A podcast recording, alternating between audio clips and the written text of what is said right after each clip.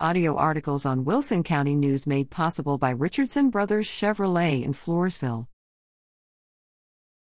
Police blotter. Area law enforcement agencies have reported the following recent activity Floresville Police. June 7, Joshua R. Esquivel, 31, of Floresville was arrested at his residence in the 1200 block of Plum Street on a warrant charging him with failure to appear in court. June 11, John G. Champion, 25, of Poth was arrested on a charge of aggravated assault with a deadly weapon after allegedly shooting a couple with a gun. Poth Police. June 7, Timothy Salinas, 43 of Poth was arrested at his residence in the 200 block of CR 226 on a Karnes County warrant. Wilson County Sheriff's Office.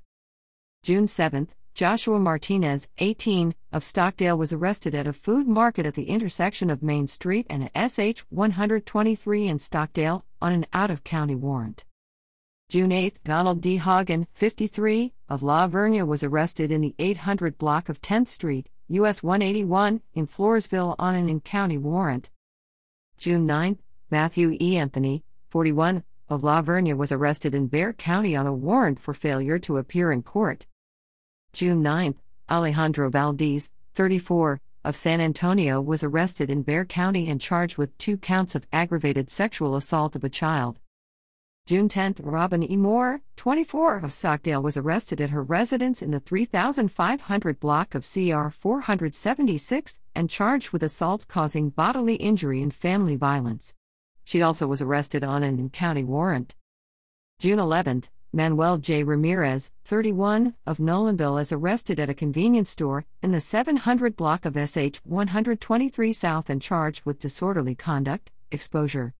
Due to limited resources, all arrests for all agencies cannot be included here. However, this week's arrests also include two additional arrests by one agency for possession of marijuana, a controlled substance, or drug paraphernalia. Anyone with information about a crime may provide a tip to the Crime Stoppers hotline at 888 808 7894. Tipsters remain anonymous. A caller whose tip leads to an arrest may be eligible for a cash reward. Tips for Crime Stoppers also can be made at patips.com, which also offers a mobile app, P3 Tips. This can be downloaded free on Android or iOS devices.